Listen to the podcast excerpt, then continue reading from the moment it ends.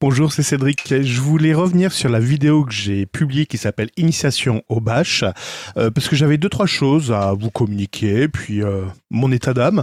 Je vais appeler cette rubrique Retour sur une vidéo, si vous voulez bien. Allez, c'est s'informer sur la tech. C'est parti. Vous écoutez S'informer sur la tech. Initiation et découverte. On va d'abord commencer par trouver ce terminal dans Linux Mint. J'ai choisi Linux Mint tout simplement, c'est que c'est la distribution, une des distributions Linux les plus utilisées, les plus utilisées, pardon, et essentiellement utilisées par les nouveaux. Euh, je vous avoue que dans les associations euh, de LUG, hein, c'est les associations qui font la promotion pour Linux, généralement on pousse Linux Mint de manière euh, générale. Puis elle est assez bien hum, acceptée par les nouveaux. Donc voilà pourquoi je me suis tourné vers Linux Mint. Par contre, ce n'est pas du tout ma distribution au quotidien. Moi, c'est plutôt Fedora. Sur les serveurs, c'est plutôt du Debian. Mais j'ai envie de dire, peu importe, tout reste identique. Dirigez-vous simplement vers le menu de programme et trouvez le programme terminal. Vous remarquerez qu'à gauche, alors là, ça, a été fait un petit peu à l'arrache. J'avoue, euh, dans, le conducteur, je devais montrer où se trouvait le menu terminal. Et au moment où je fais l'action, je me suis aperçu que quand on faisait le menu des programmes sous Linux Mint, eh bien, le terminal apparaissait à gauche.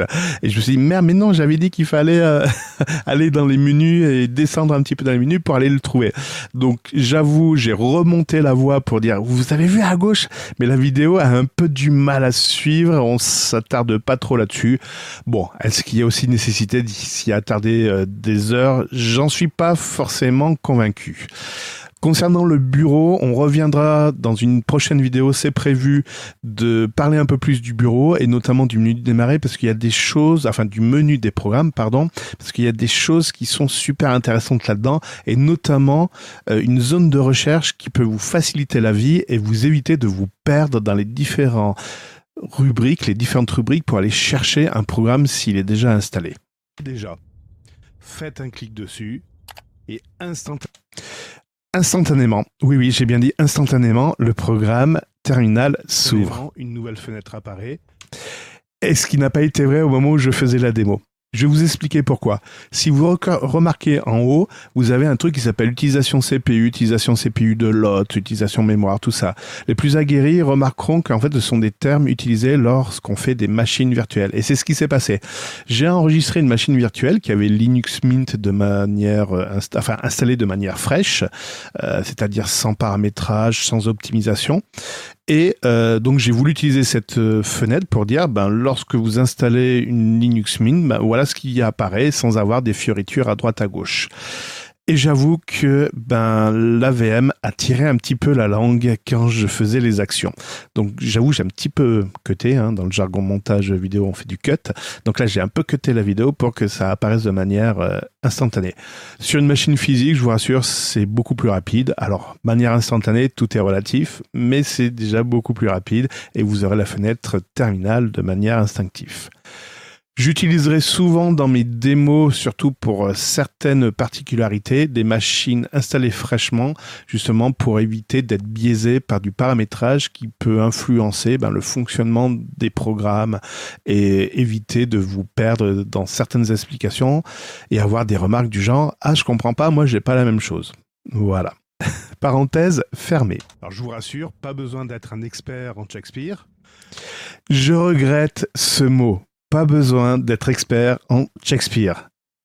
Vous aurez remarqué la fenêtre terminale, elle s'est bien ouverte. Et qu'est-ce qui est marqué en premier?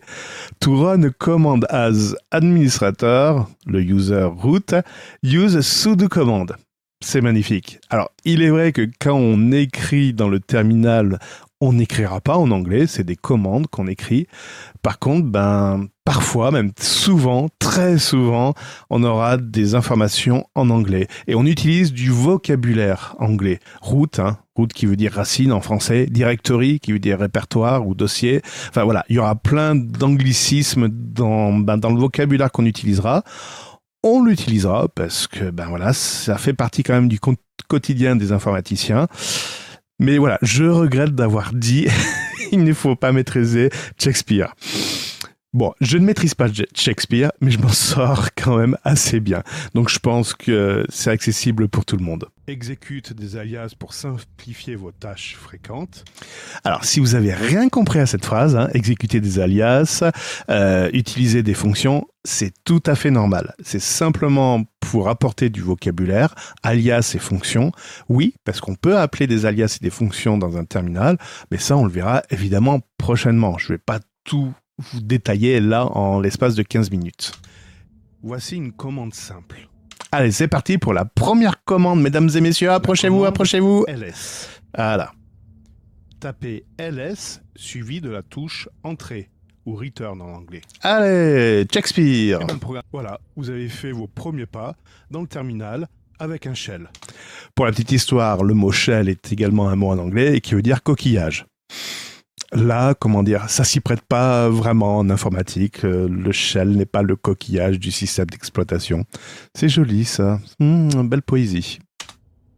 Le shell, c'est l'interface en ligne de commande qui se trouve entre l'utilisateur et le système d'exploitation. Une bonne définition, ça. Tu peux me le remettre, s'il te plaît? Le shell, le shell, c'est l'interface en ligne de commande qui se trouve entre l'utilisateur et le système d'exploitation. Allez, paf, je te mets une définition.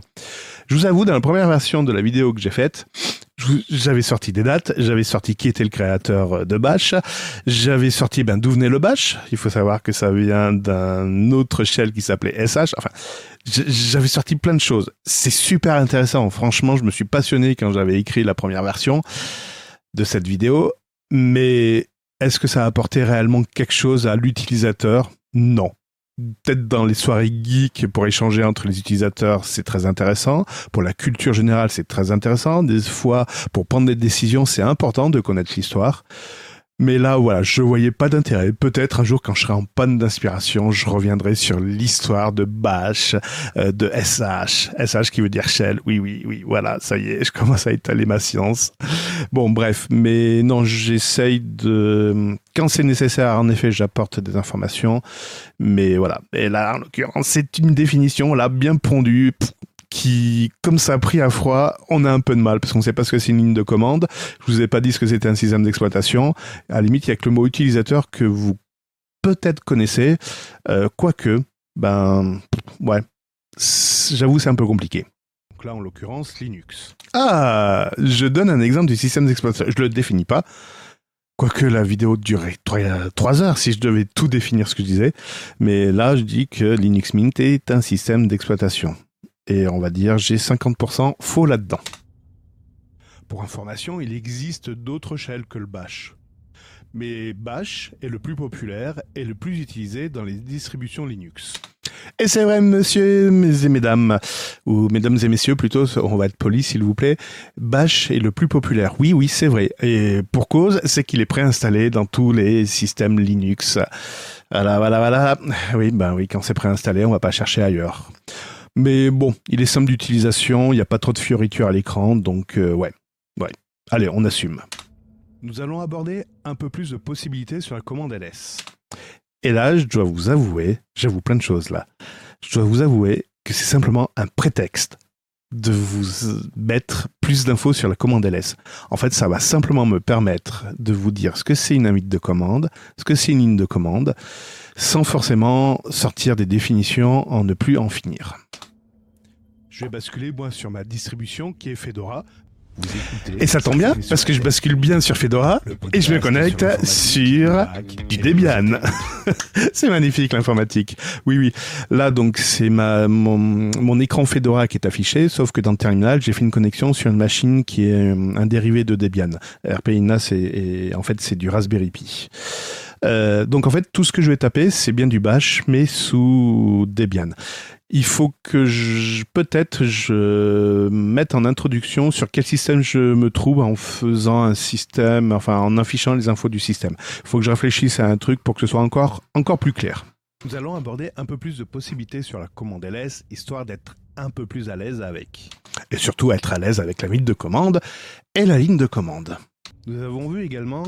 Alors, là, j'ai sauté une bonne partie parce qu'à un moment, et là c'est une erreur éditoriale, j'avais commencé à détailler ce que c'était les liens physiques. Sauf que c'était pas l'objet de cette vidéo-là, donc j'ai tout coupé concernant les liens physiques et on y reviendra euh, sûrement sur une autre vidéo. Et après, j'ai enchaîné sur la taille du fichier. Là aussi, la taille du fichier aurait pu ne pas être abordée, mais ça me permettrait, ça me permettait d'aborder également une autre option que le tiret L entrée, qui est en fait le symbole du retour à la ligne. Vous noterez que je n'ai pas introduit le mot anglais return. On va prendre, on va prendre le programme cal. Alors, j'avoue que l'utilité du programme cal est discutable, et, mais je, je n'ai pas choisi cal par tout hasard. Attaché M et APR. Alors, chose qui est importante à savoir, et c'est, j'en ferai une autre vidéo, c'est que le programme Cal, donc, existe bien aussi bien sous Debian que sous Red Hat, et dérivé évidemment, mais le comportement n'est pas du tout identique avec les, options. Le "-m" veut dire totalement autre chose sous du Red Hat et, et compagnie que sous Debian. Ce que je viens d'expliquer est tout à fait vrai. Le fichier CP accepte deux arguments. Donc on a vu la commande ls, on a vu la commande cal, et là on est en train d'aborder la commande cp. Ça va très vite en fait. On va aller d'exemple en exemple, ça va permettre d'aborder ben, certaines commandes sans forcément faire un, répertoire de, de, commandes, mais quoique on va se constituer, constituer au fur et à mesure un espèce de répertoire. Dans ma liste de fichiers, j'ai un fichier qui s'appelle panneausolaire.doc. Si vous êtes assez curieux, vous verrez que déjà les exemples que je vais prendre au fur et à mesure de la vidéo existent déjà. Je les crée pas au fur et à mesure, je les ai créés évidemment avant quand j'ai constitué le, le, script de la vidéo, mais vous voyez le fichier V, on va en parler dans quelques instants. Enfin même le fichier "-v". D'ailleurs, ça me fait penser qu'il faut que je vous fasse une vidéo sur la nomenclature des noms de fichiers, savoir ce qu'on doit mettre, ce qu'on ne peut pas mettre ou ce qu'il est préférable de ne pas mettre dans les noms de fichiers. Chaque argument, je vous l'ai pas dit, mais chaque argument est séparé par des espaces. L'erreur fatale, je n'ai jamais introduit jusqu'à maintenant que les arguments étaient séparés par des espaces. Mais je m'en veux d'avoir oublié ça.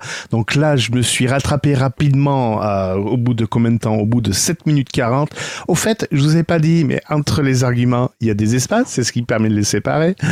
Mon Dieu c'est qu'elle permet d'introduire des mots-clés pour décrire plus clairement le fonctionnement de l'option.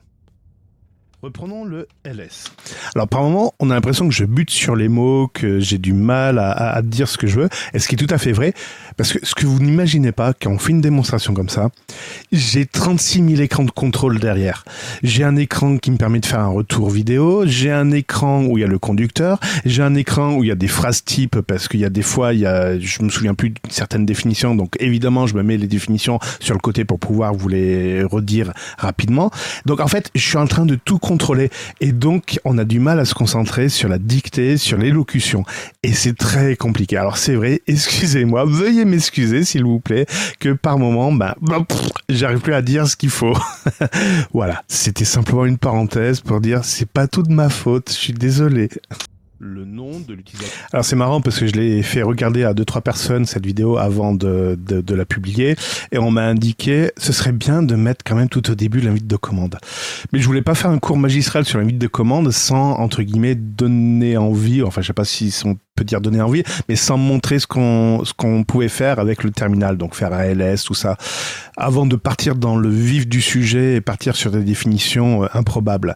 C'est important de connaître cette ligne de commande, mais je pense que c'est pas la première chose à connaître euh, à, la première ligne.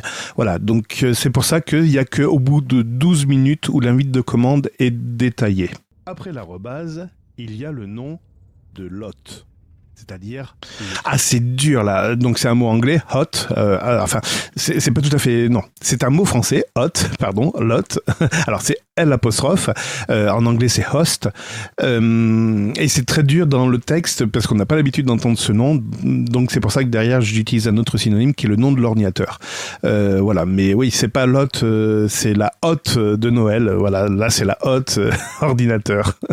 C'est mais c'est très alors je sais pas comment le prononcer. Peut-être qu'il y a une autre prononciation différente en français euh, sur l'hôte que vous êtes euh, à laquelle vous êtes connecté. Ouais, sur l'hôte. Ouais, je sais pas.